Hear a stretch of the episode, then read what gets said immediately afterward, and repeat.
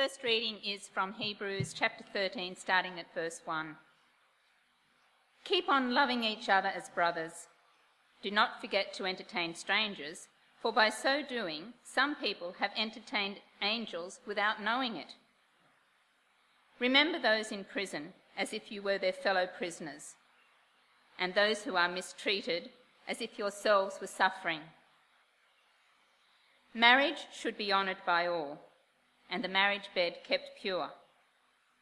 For God will judge the adulterer and all the sexually immoral. Keep your lives free from the love of money and be content with what you have, because God has said, Never will I leave you, never will I forsake you. So we say with confidence, The Lord is my helper, I will not be afraid. What can man do to me? Remember your leaders who spoke the word of God to you. Consider the outcome of their way of life and imitate their faith. Jesus Christ is the same yesterday and today and forever. Do not be carried away by all kinds of strange teachings. It is good for our hearts to be strengthened by grace, not by ceremonial foods, which are of no value to those who eat them. We have an altar from which those who minister at the tabernacle have no right to eat. The high priest carries the blood of animals into the most holy place as a sin offering, but the bodies are burned outside the camp. And so Jesus also suffered outside the city gate to make the people holy through his own blood. Let us then go to him outside the camp, bearing the disgrace he bore. For here we do not have an enduring city, but we are looking for the city that is to come. Through Jesus, therefore, let us continually offer to God a sacrifice of praise, the fruit of lips that confess his name. And do not forget to do good and to share with others, for with such sacrifices God is pleased. Obey your leaders and submit to their authority. They keep watch over you as men who must give an account. Obey them so that their work will be a joy, not a burden, for that would be of no advantage to you. Pray for us. We are sure that we have a clear conscience and desire to live honourably in every way. I particularly urge you to pray so that I may be restored to you soon. May the God of peace, who through the blood of the eternal covenant brought back from the dead our Lord Jesus, that great shepherd of the sheep, equip you with everything good for doing his will, and may he work in us what is pleasing to him, through Jesus Christ, to whom be glory for ever and ever. Amen.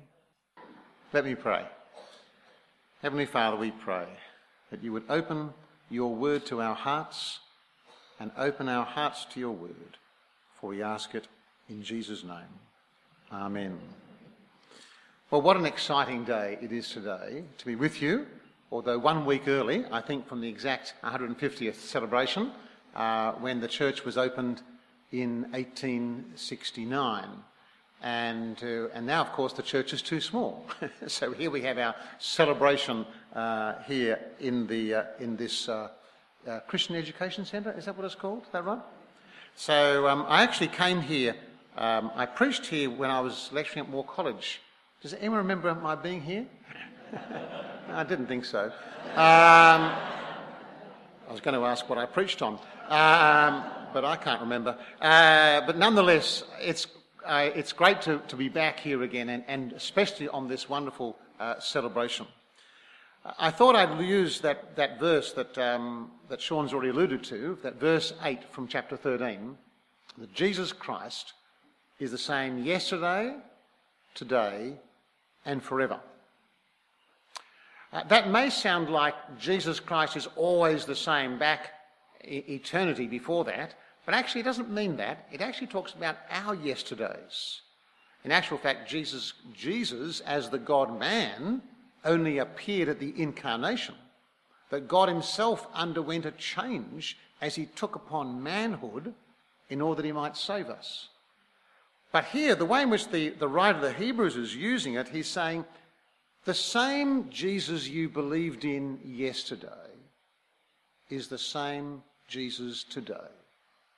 And it'll be the same Jesus not only tomorrow, but forever. There's a constancy in the gospel that when the gospel was first preached here in, in Kurrajong, and I hear that the Anglicans weren't quite the first church built here. I'm sorry to hear this, but anyhow, but in building it here, when Bishop Barker came in, in 1867, sorry, 1868, when the foundation stone was laid, when Mr. Lamrock and Mr. Jones uh, gifted this land here, and uh, they built that building in less than eight months.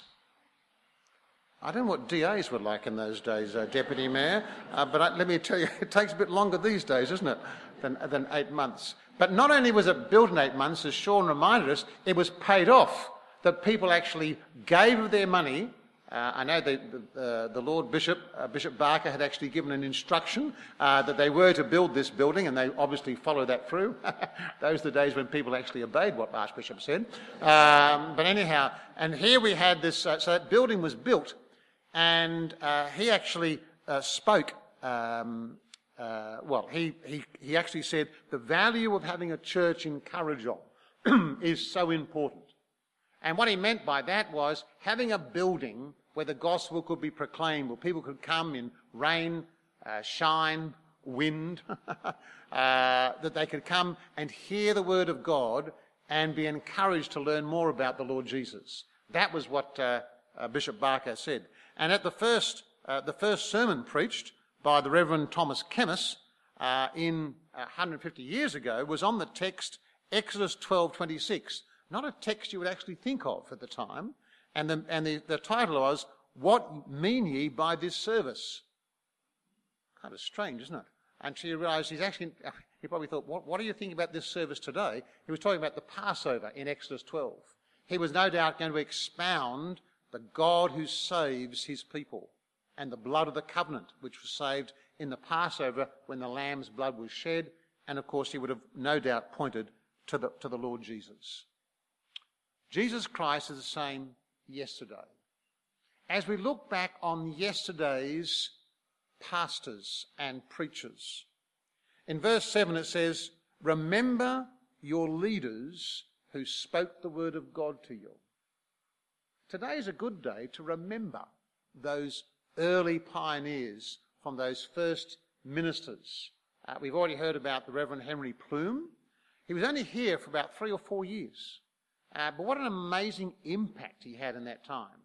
He had um, Plumes, it was called Plumes College when he had, had, those children in the rectory. And then later on it became uh, Barker College from Kurrajong Heights uh, down to Hornsby. Would you believe that last year I opened a building at Barker College called Kurrajong House? How's that? In memory of the association with uh, with, uh, with Kurrajong, which is wonderful. Look, you know, I'm very pleased to hear, I'm waiting for the new school that um, Mr. McGregor is going to open uh, with my name. I, you know, I'd be happy just for Davies Dormitory, but, uh, but if it's Davies College, that, that'll be fine. So I look forward to that. That's been a public announcement, I noticed. Um, you're all witnesses to this, so I, I look forward to it. Uh, but that sense in which you look back at the um, at those uh, people of the past. Uh, Leonard Daniels, the flying pastor, I think some of you might remember him. And um, if, if, he'd followed the children's advice, be coming in a helicopter, wouldn't he? Rather than, he, he, of course, was a, with BCA in Wilcannia. And, um, uh, and he was talking to John Flynn, and the flying doctor service actually came out of conversations with, um, with Henry Plume. A, a remarkable uh, sorry, with um, Leonard Daniels, uh, a remarkable man um, who was here for a, for a, a good number of years. Uh, from the shortest one of Henry Plume to I think the longest is probably Neil Prott. Uh, is Neil here today or not, by chance? No, not, not, not here. But anyhow, uh, he was here for 26 years. So uh, that's, a, that's a, a, long time, isn't it? And, and he, of course, as Sean said, many men went into the ministry uh, under his, his time here and his teaching. And of course, in Sandy Grant, and, um, and now, of course, uh, Sean. Remember your teachers who taught you the Word of God. You may have been here since the time of Mr. Daniels, or you may have come from another church and joined. Uh, you might come from North Richmond, for example, as well as, the, as Kurrajong, as we're one parish now. And, but it's a good opportunity to remember those who first taught you about Jesus. The person who first taught you the Word of God. That's really what he's saying. The two verses come one after the other. Remember your leaders who taught you the Word of God. Jesus Christ is the same yesterday, today, and forever. In other words, whatever your leaders taught you, this is some a generation or so after the early believers when Hebrews is written, and it may well be that those, as they thought back, in times of persecution, the writer is saying, hold on, because Jesus is the same. The message is the same. The salvation that he brings is the same. And therefore we need to, uh, to remember that. The, ex- the experiences of, um, of coming to Christ means sacrifice. Uh, the, the writer of the Hebrews talks a lot about the sacrifice of Jesus, looking back to yesterday to his blood on the cross.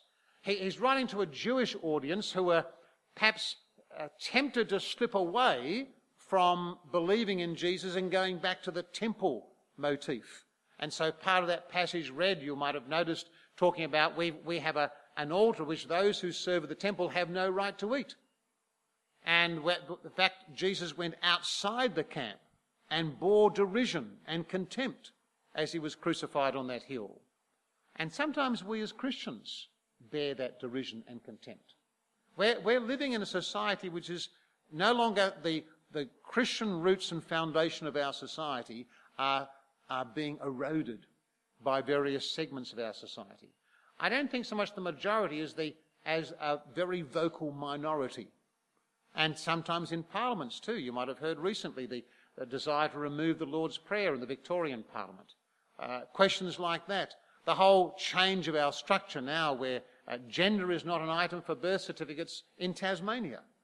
We're, we're, we're travelling through a world which is changing all around us. But Jesus Christ is the same yesterday, today, and forever.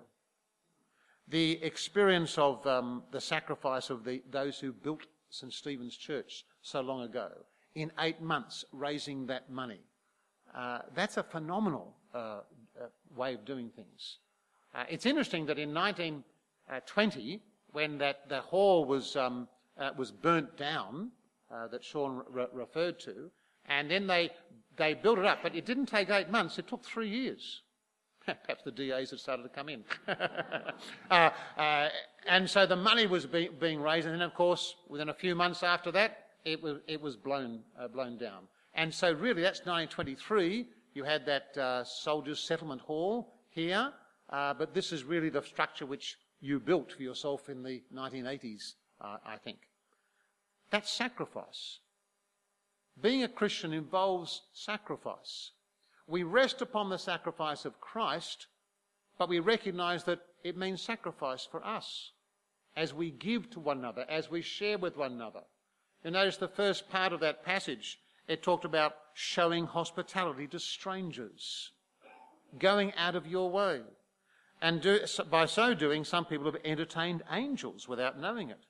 Remember those in prison as if you were in prison with them. And keep on loving one another. You know, sometimes that can be a sacrifice, can't it? It's easy to love the lovely. It's not so easy to love the unlovely. Sometimes uh, we, we, we recognize that love is actually a self giving to others who don't always deserve it because that's the character of God's love. We're not deserving of God's love. We were rebels against God. And yet he sent his son Jesus to live the life we could not live and to die the death that we deserve. That encapsulates the gospel of Jesus Christ being the same yesterday, today, and forever. Well, Jesus Christ is the same today. And therefore, as we celebrate today, we are continuing what our forefathers did 150 years ago. And we're still celebrating the Word of God. We're still proclaiming Christ to not only the congregation, but to the people of Kurrajong and North Richmond. Bringing God's Word so it might sound out that people might hear the message of Jesus, put their faith in Him, and so believe. In verse 17, you'll notice, have confidence in your leaders. That's the today leaders. Remember your leaders of past, but have confidence in your leaders. Let their work be a joy and not a burden. And here it's easy for me to say because it's harder for the pastor and your rector to say, but care for your pastor in Sean and for the leaders of parish council and uh, Sunday school teaching, th- those who are teaching even as we speak this morning. Those who lead in various activities in the church, care for them. Respect their authority. Have confidence in them and let their joy be their work. And uh, because they'll be accountable and uh, they keep watch over you as those who must give account. That's not just to the Archbishop, but that's to God Himself. Therefore, the seriousness and the gravity and the importance of leading God's people and of teaching God's word, you should be regularly praying for Sean and for those who bring the word of God to you week by week, that they'll be diligent in their preparation and bring the word of God so it might actually address each and every heart in, uh, in the congregation as we meet together.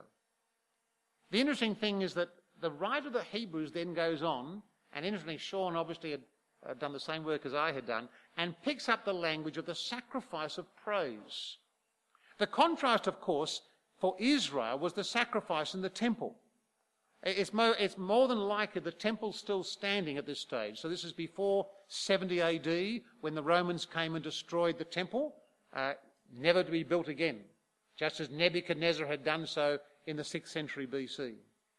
Now, as the sacrifices are there, the Christian Jews are saying, no, Jesus is the once for all sacrifice. There's no need for that continual bloodletting of sacrifices. The blood of bulls and goats, the writer says elsewhere, don't take away sin. Because if that were the case, why would the high priest keep offering year after year on the Day of the Atonement? Why would the priests do their daily sacrifices, their weekly sacrifices, their monthly sacrifices, and the special sacrifices in the three great festivals through the year? No, it's only the blood of Jesus that takes away sin. And he takes away sin retrospectively as well as prospectively. In other words, Jesus covers all our sins. He even covers the sins of the saints of the Old Testament. Abraham, Isaac, and Jacob, Noah, Moses, and Isaiah. Because the sacrifices being offered in those days were a picture of what was needed. But Jesus, his death, undergirds all the salvation that God offered to the saints in the Old Covenant and all our sins beyond. That's extraordinary, isn't it? What a, what a message we have to share with people.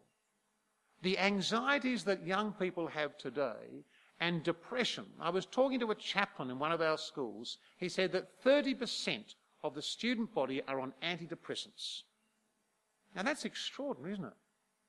Uh, I wonder if, in actual fact, our medical profession is not letting us down in this regard but to see the way in which anxiety and depression can be met in other ways, for, for a robust understanding of self identity, for understanding who we are as image bearers of God and how God has saved us.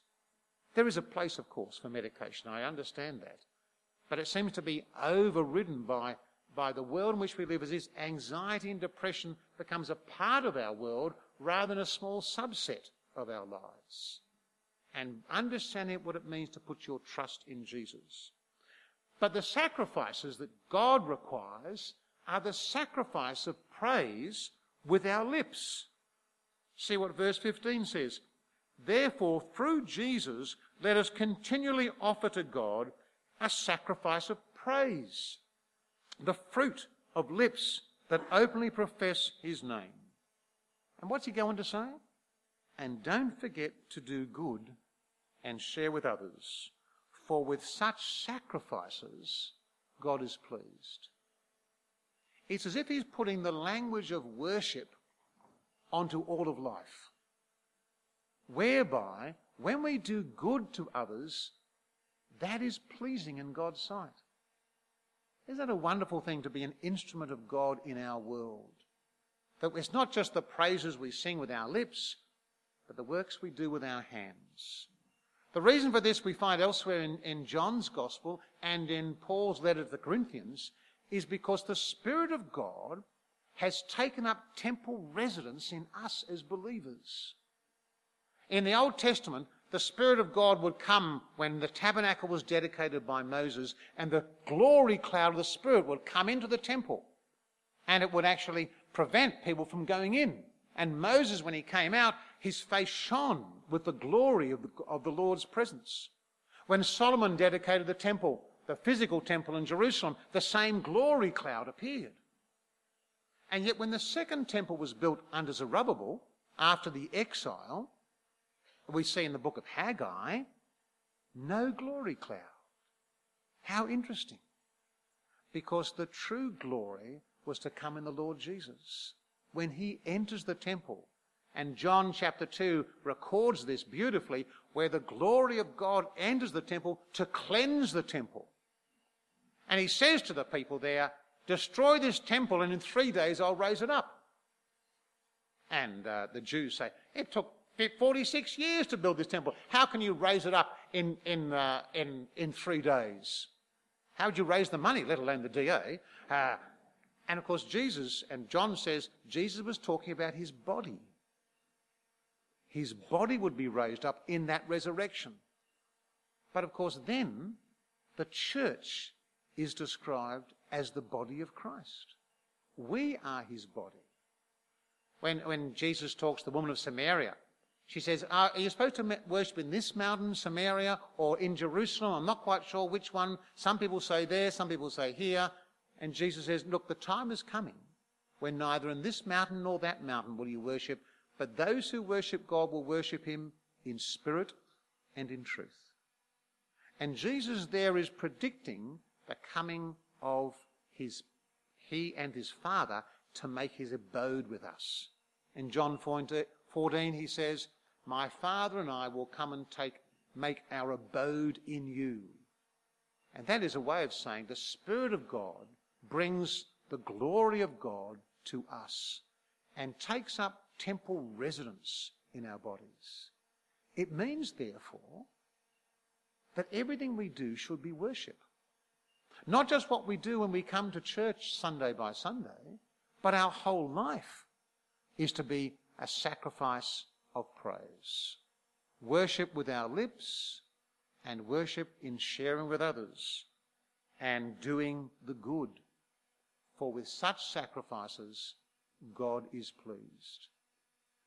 We're very grateful for the saints of old who built St. Stephen's. And at the eight o'clock uh, congregation still meets there, and with all the memories of that. But remember, that is but a church building. You are the church. You are the people of God. You are the temple of God. Such is the language that the New Testament uses to describe those. You are like living stones, that verse from, from 1 Peter that Sean mentioned, being built into a spiritual house to be a holy priesthood, offering spiritual sacrifices acceptable to God. How?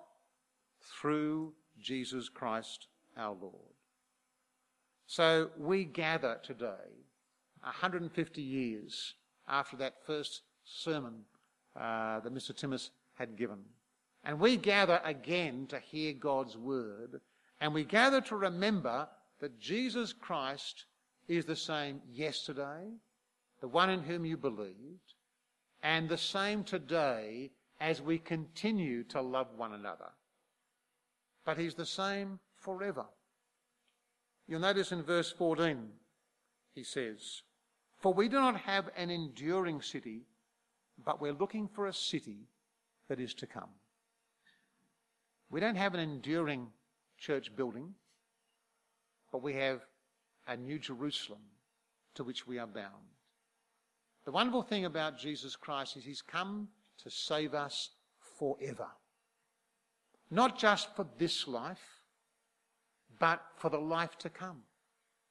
The guarantee that God has given to everyone who puts their faith in Jesus is that your sins are forgiven and you can stand before the throne of God complete, righteous, and holy, and acceptable to God through Jesus Christ.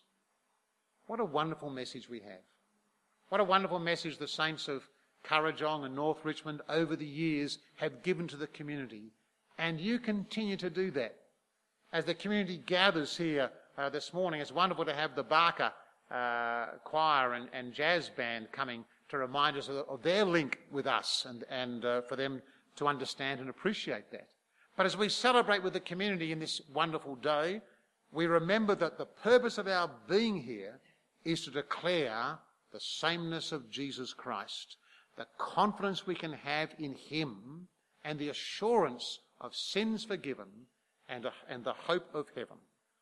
That is what it means to keep preaching the Word of God by our former leaders, our current leaders, and pray for future leaders that they'll continue to do that through the years.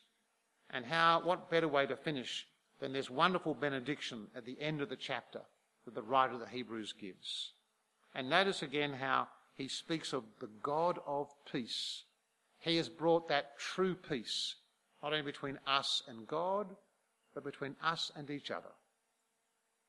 Now may the God of peace, who through the blood of the eternal covenant brought back from the dead our Lord Jesus, that great shepherd of the sheep, equip you with everything good for doing his will.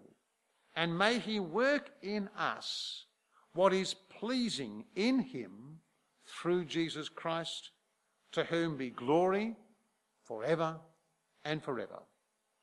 Amen.